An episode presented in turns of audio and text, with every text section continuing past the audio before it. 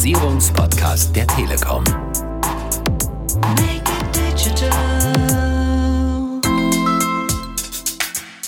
Das ist also echt, als wenn wir ein Euro für eine Anfrage kriegen würden, Telefonzelle. Das, also, und damit ein herzliches Willkommen zu einer weiteren Episode von Digitalisierung einfach machen, liebe Zuhörer, Ihrem Digitalisierungspodcast der Deutschen Telekom. Wir werfen für Sie und mit Ihnen zusammen einen Blick auf unterschiedlichste Themenbereiche der Digitalisierung. Wir sind immer noch beim Thema Netzausbau und Infrastruktur und wir haben hier in den letzten Episoden ja schon gelernt, dass die Deutsche Telekom dabei massiv in den Ausbau von Glasfaser Mobilfunk investiert. Nun, wenn man also so aktiv mit Baggern unterwegs ist, mit Fräsen Microtrenching betreibt oder auch Mobilfunkmasten aufstellt, dann wird es auch schnell zu einer großen Kommunikationsaufgabe. Denn der eine wartet schon ungeduldig auf Gigabit in seiner Straße und der andere vermisst dabei aber dann schon plötzlich seine liebgewordene Telefonzelle wie Sie im Intro ja schon gehört haben. Das sind nur zwei Beispiele, mit denen es der heutige Interviewgast zu tun hat. Denn wir reden heute mit Dr. Markus Jodl von der Deutschen Telekom über Breitbandkommunikation im Spannungsfeld zwischen Erwartung und Wirklichkeit. Denn Dr. Jodl betreut mit seinem Team im Bereich Corporate Communications den Netzausbau und er wird uns über die Herausforderungen dieser spannenden Aufgabe berichten. Viel Spaß beim Interview, natürlich auch nochmal mit dem Thema Telefonzelle. Herr Dr. Jodl, ich grüße Sie. Hallo. Herr Dr. Jodl, wir sind mit unserem Podcast in der Staffel zum Thema Netzausbau. Ein Thema, in das die Deutsche Telekom jedes Jahr 4 Milliarden Euro investiert. In 2018 allein 60.000 Kilometer neue Glasfaser verlegt und das zu den bestehenden 455.000 Kilometer. Wie vermittelt man solche Fakten der Öffentlichkeit? Da gibt es natürlich zwei unterschiedliche Wege. Es gibt einmal die Kommunikation auf der Bundesebene. Mein Team und ich sind aber für die Kommunikation im lokalen Bereich zuständig. Das heißt also, da wo es tatsächlich passiert, weil wir sind ja mit unserem Ausbau, egal ob Mobilfunk oder Festnetz, wirklich bei den Leuten vor Ort. Wir buddeln die Straße auf, wir stellen Masten auf. Das ist für die Leute sichtbar, erlebbar in zwei Wegen. Und zwar einerseits erleben sie den Ausbau, aber sie haben nachher auch den Nutzen. Und ähm, wir sind halt dort, wo es wirklich passiert. Wir sind so im Graben vorne. Also, dass Sie als Kommunikationsabteilung auch ganz vorne mit dabei sind, das sieht man auch in Ihrem YouTube-Kanal, dazu aber dann später noch mehr. Äh, was sind denn so klassische Kommunikationsanlässe, mit denen Sie an die Öffentlichkeit gehen? Naja, wir begleiten wirklich den Ausbau äh, die ganze Zeit über. Das heißt, ähm, beispielsweise im Festnetz, wenn wir das erste Mal an die Gemeinde rantreten und sagen, wir wollen selber ausbauen, also eigenfinanziert, ähm, verkünden wir das äh, über Pressemitteilungen, gegebenenfalls Presseveranstaltungen und äh, genauso auch, wenn es eine Ausschreibung der Gemeinde gegeben hat und wir diese Ausschreibung gewonnen haben, setzen wir da den ersten Vlog, sagen, ja, wir haben hier gewonnen, die Ausschreibung, die Entscheidung ist gefallen, die Telekom wird ausbauen, folgende Schritte kommen jetzt.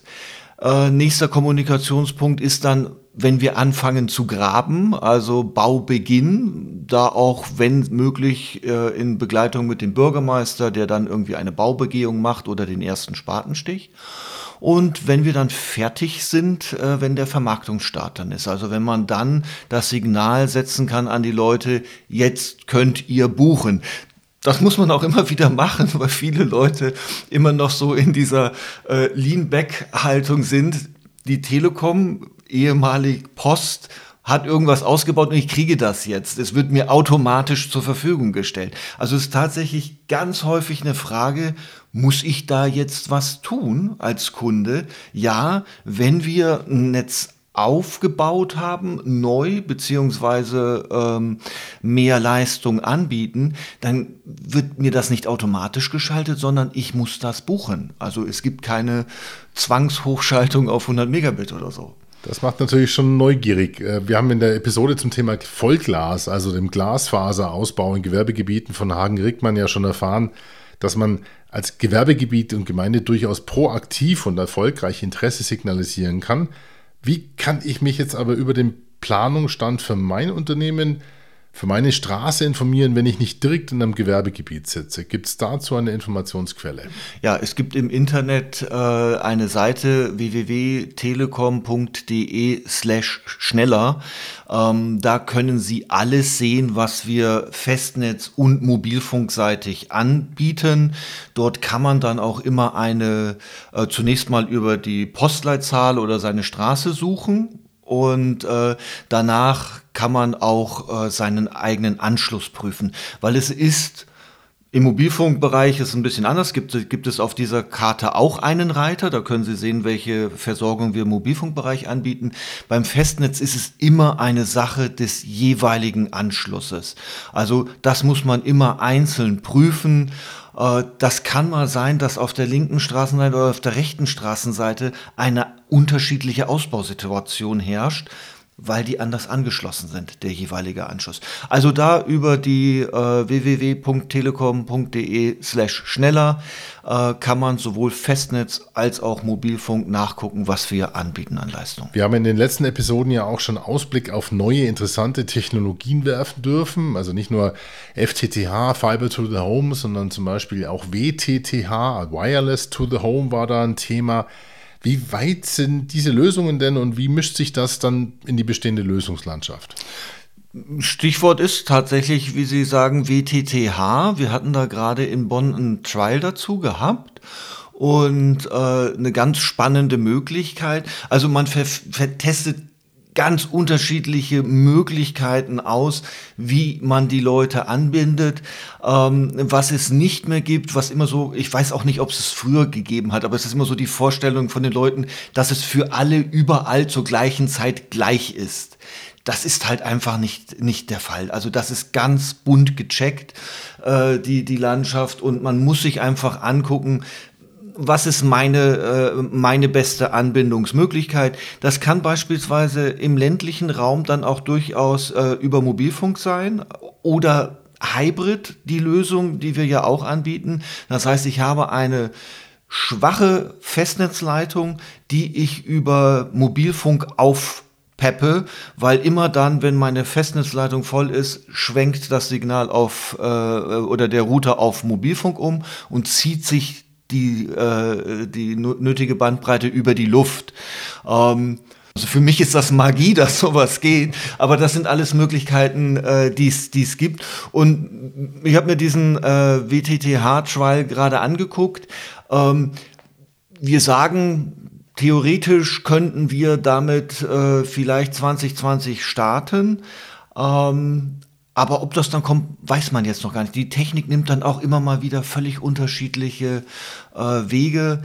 Was jetzt wichtig ist, ist erstmal Glasfaser in die Straßen zu bringen. Ja, und da wird ja bereits schon aktiv gebaggert und getrencht, wie es so schön heißt. 60.000 Kilometer in 2018 ist das Ziel.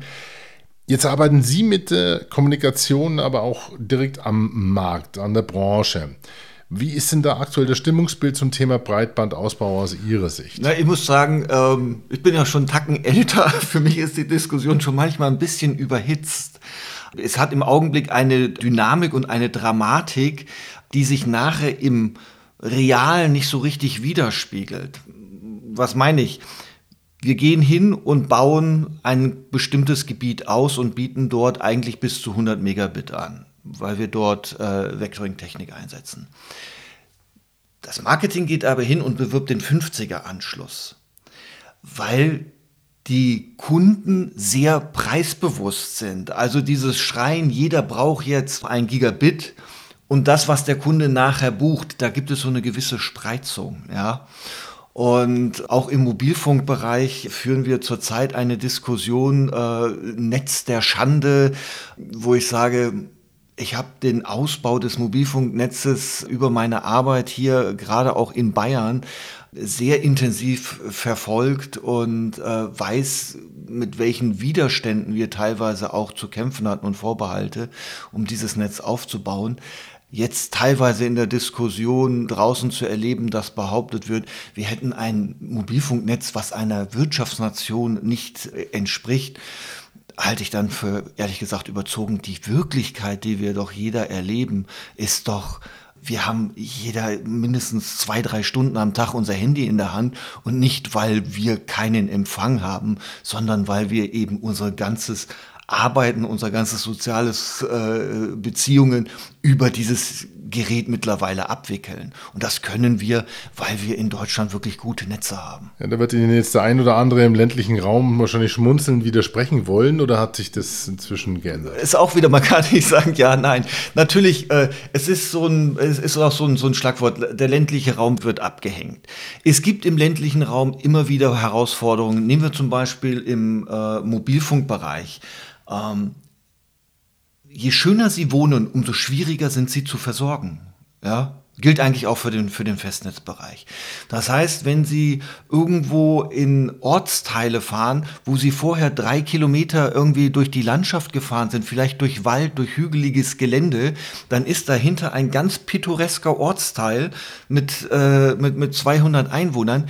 Den zu versorgen, ist aber wahnsinnig schwierig, weil sie müssen sowohl für Festnetz als auch für Mobilfunk brauchen sie dort eine Glasfaseranbindung, weil sie sonst den Datenverkehr weder beim Mobilfunk noch beim Festnetz äh, abtransportieren können. Jetzt müssen sie aber dann gegebenenfalls durch Wald und hügeliges Gelände äh, drei Kilometer so eine Leitung ziehen. Und äh, das ist äh, nicht ganz billig in Deutschland. Das kostet zwischen 50 150.000 äh, Euro so ein Kilometer, den sie legen. Und dahinter haben sie dann ein relatives kleines Potenzial an Leuten, die sie, äh, die sie, die sie versorgen können. Also das ist die Schwierigkeit, auf die man dort äh, trifft. Auf der anderen Seite haben wir mittlerweile auch mal die kuriose Situation, dass wir bei ähm, Ausschreibungen jetzt immer öfters eine Mischkalkulation haben zwischen verschiedenen Ausbauständen. Und zwar einerseits Glasfaser bis an die, an die Bordsteinkante, WTTC, und FTTH. Das liegt nämlich dann so, dass der Ortsteil, da wo Sie viele Leute erreichen, da können Sie, äh, da bauen Sie Vectoring aus und der Weiler draußen, der wird mit Glasfaser direkt angebunden, mit FTTH. Das heißt, der draußen wohnt, hat eine schnellere Anbindung als der im Ortskern. Das heißt, manchmal ist es halt auch den Anforderungen geschuldet, dass es zu unterschiedlichen Bandbreiten kommt. Ähm, ich habe das Gefühl, das wäre jetzt zum Beispiel eine von vielen Geschichten, die rund um den Netzausbau erzählt werden könnte. Über welche Kanäle erzählen Sie denn Ihre Geschichten und Botschaften? Ja, wir sind, äh, das, das Internet bietet uns natürlich fantastische Möglichkeiten, auch selber als Sender aufzutreten. Das nutzen wir verstärkt. Wir bespielen die normalen äh, Social-Media-Kanäle. Jetzt zum Beispiel mein Team und ich machen seit etwa zwei Jahren, nutzen wir ganz intensiv YouTube und äh, Blog, um Geschichten zu erzählen rund um den Ausbau. Das heißt also, wir versuchen Leute vor die Kamera zu bekommen, die das Netz bauen, planen, instand halten, aber auch nutzen. Und da ist es halt so, wir haben dadurch die Möglichkeit, unsere Sichtweise der Dinge zu erzählen, weil es gibt auf der anderen Seite halt eine ganz klare ähm, 100% Haltung und die sagt, Goldkante überall für ganz wenig Geld oder gar kein Geld. Ja, das ist so die, die Haltung, auf die man, auf die man trifft. Ähm, wir sind ein privatwirtschaftlich geführtes Unternehmen und wir können bestimmte Dinge nicht tun. Das geht los von Abbau von Telefonzellen. Für Lokalmedien immer ein riesen tolles Thema. Die Telefonzelle ist jetzt weg bei uns im Dorf. Warum ist denn das so? Und wäre das nicht schön, wenn noch eine stehen bleibt? Die müssen nicht stehen bleiben, weil keiner diese Dinger mehr nutzt. Also baut man sie ab. Aber auch da ist die Haltung, naja, aber die Telekom könnte das doch trotzdem zahlen. So hat man ganz oft Wünsche, die an uns herangetragen werden oder aktuell im Augenblick im Bereich Mobilfunk. Ich sage, Mobilfunk muss es überall geben. Das heißt aber auch, ich würde Mobilfunkmasten in Gegenden stellen, wo der Mast gegebenenfalls ein Jahr lang keinen einzigen sieht, wo keine Verkehr über das Ding läuft. die Rechnung dafür müssen Sie ja irgendwann dem Kunden präsentieren, weil Sie müssen ja alles, was Sie machen, auch refinanzierbar machen. Und da ist so der Spagat zwischen dem, was wäre theoretisch möglich, was wäre die Idealvorstellung. Und die Idealvorstellung ist Glasfaser in jedem Haushalt und zwar bis in die Wohnung rein und Mobilfunk überall. Nur das Netz müssen sie bauen, betreiben und bezahlen und vermarkten. Und da ist dann leider die Wirklichkeit äh, so, dass man sagt, es ist nicht alles möglich äh, oder umsetzbar, was denkbar ist. Das ist aber sehr, sehr schwierig.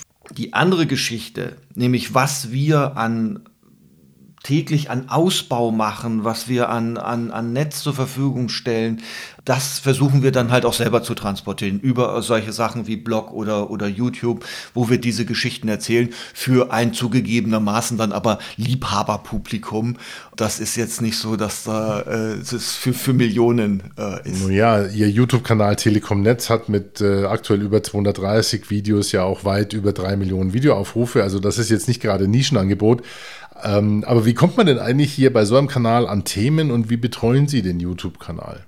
Das ähm, ist, äh, also jetzt unser YouTube-Kanal ist wirklich äh, handgemacht. Also das ist, wir machen die Geschichten wirklich selber.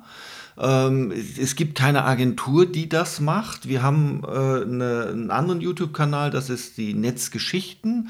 Da ist es eine Agentur, die das, die das betreut ähm, und auch mit größerem Aufwand dabei ist, Kamerateam und, und so weiter und so fort.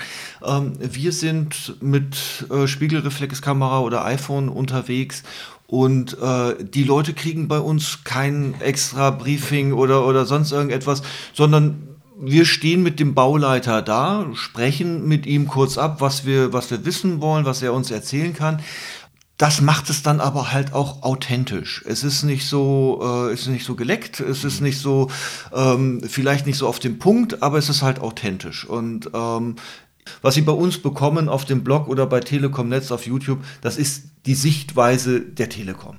Sie betreiben ja auch einen Blog, unser Netz, und auf dem wird ja jede Woche über den Netzausbau detailliert informiert. Also auf Postleitzahlenebene teilweise oder manchmal auch bei Rückfragen bis auf Straßenebene, wenn ich das richtig gesehen habe. Ähm, die Beiträge dort haben allerdings auch eine ja, teilweise sehr hohe Interaktionsrate, ist mir aufgefallen. Wie arbeitsintensiv ist denn so ein Blog? sehr arbeitsintensiv und äh, da muss sich jeder darüber auch im Klaren sein, wenn man solche ähm, Kommunikationsplattformen aufmacht oder solche Kanäle mit, mit Rückkanal aufmacht, ähm, das frisst sehr viel Zeit, weil sie in die 1 zu 1 Kommunikation dann gehen und der Mensch leider so ist, dass ihn vor allen Dingen sein eigener Anschluss interessiert. Also Sie können gerade eine Meldung raushauen, dass Sie irgendwie 200.000 Haushalte versorgt haben und wie Sie sagen, wenn mein Haushalt nicht dabei ist, dann fange ich an zu tippen und sage, hey, ihr tut überhaupt nichts, ihr könnt mir viel erzählen. Das ist, äh, das ist so, das ist sehr ähm, äh, arbeitsintensiv und wir sind da auch selber äh, im Augenblick am Kämpfen für uns nach, nach einem Weg, weil es steht zum Beispiel im Blog oben drüber, dass wir jetzt keine Einzelberatung dort machen können, sondern die Leute sich an den Service wenden wollen für ihren Anschluss. Das ist dem Leser aber erstmal egal, der schreibt das da trotzdem rein bin jetzt nicht im Servicebereich. Trotzdem recherchiert man dann den einen oder anderen Fall dann hinterher, wo man sagt, okay, das klingt jetzt komisch, warum ist das so? Warum wurde gegebenenfalls auch gemeldet, dass dort ausgebaut wurde und der sagt, er bekommt nichts? Man geht vielen Fällen hinterher, aber es ist halt wirklich eine, eine 1 zu 1 Kommunikation ähm, die, man, die man dort beginnt, wo man natürlich auch mal abwägen muss, wie viel Zeit kann ich da investieren. Ja, also Sie können sich mit sowas auch schnell lahmlegen. Und dennoch haben Sie im Vorgespräch erzählt, dass Sie auch weitere Kanäle wie zum Beispiel WhatsApp nutzen. Wie kam es dann dazu? Wir haben eine äh, Gemeinde gehabt, wo wir ähm, äh, deutliche Bauverzögerung hatten und die Gemeinde dann auf uns zugekommen ist und gesagt hat, oh, wir kriegen da Anfragen, viele, ähm, die Leute fragen, wie geht es denn weiter und so. Und äh, dann ist immer so der Wunsch, oh, wir sollten eine Pressemitteilung machen. Jetzt sage ich aber Pressemitteilung ähm, für, einen, für, für einen solchen kleinen Bereich. Wir haben eine Zeitungslandschaft heute, die sehr weit, äh, weites Verbreitungsgebiet, eine Zeitung hat. Das heißt, ich treffe ja ganz viele Leute, die das eigentlich nicht interessiert. Und wir haben für diese, für diese Ortschaft einen eigenen WhatsApp-Kanal aufgemacht und haben da jetzt äh, 70 Nutzer drauf, die die Kollegen tatsächlich der Baubegleiter und eine Dame bei uns aus der, aus der Niederlassung dort so alle zwei Wochen, einmal die Woche, je nachdem, wie es, wie es so, so ist, mit einem Foto so ein bisschen darüber berichtet, wir waren heute da, das nächste Mal sind wir wie, wie dort. Und man geht da wirklich in so eine äh, Mikrokommunikation äh, rein. Und wir werden uns das jetzt mal als Test angucken. Es ist halt auch wieder, sie brauchen Leute, die mitspielen, weil es kostet halt auch ein bisschen Zeit, das dann zu machen. Aber das, äh, das, das Feedback ist ganz positiv. Äh, die Leute fühlen sich zum einen abgeholt und auf der anderen Seite hat es die Stadt den Druck rausgenommen, weil die Stadt immer sagen kann, wenn du dich informieren willst, dann melde dich dort an und dann kriegst du deine, kriegst du die Botschaften zugeschickt. Von YouTube über den Blog bis hin zu WhatsApp gibt es also den aktuellsten Stand zum Netzausbau der Deutschen Telekom vom Dr. Markus Jodl und seinem Team. Herr Dr. Jodl, herzlichen Dank für die interessanten Einblicke. Danke für die Einladung. Und das war sie, die letzte Episode. Zumindest für diese Staffel mit dem Schwerpunkt Netzausbau und Infrastruktur. Heute mit Dr. Markus Jodl zum Thema Breitbandkommunikation im Spannungsfeld zwischen Erwartung und Wirklichkeit. Ich hoffe und ich denke, es waren doch spannende und interessante Aspekte für Sie mit dabei. Alle Links zu den Plattformen, die wir besprochen haben, den YouTube-Kanal und den Blog, finden Sie auch auf unserer Webseite zum Podcast unter telekom.de slash podcast. Und wir freuen uns dort natürlich auch auf Ihre Kommentare und Anregungen oder auch gerne ein direktes Feedback unter podcast.telekom.de. Mein Name ist Alexander Wunschel und ich freue mich auf Sie bei unserem nächsten Schwerpunktthema Cyber Security. Da werden wir nämlich mitunter vom Cyber Security Spezialisten der Deutschen Telekom Dirk Backofen hören. Wir werden vom Cyber Security Kongress in Bonn hören und wir haben uns auch bei Ihnen direkt umgehört und wollten wissen, was Ihnen das Thema Cyber Security sagt. Das sagt mir was und, und unser IT-Administrator kümmert sich da bestimmt drum. und damit glücklich die oder derjenige, der einen IT-Admin hat. Aber glauben Sie mir, für Sie ist das nächste Mal auch was Spannendes, Interessantes mit dabei, um mitreden zu können beim Thema Cybersicherheit. Und deswegen sage ich Tschüss, bis zum nächsten Mal. Wir hören uns. Digitalisierung.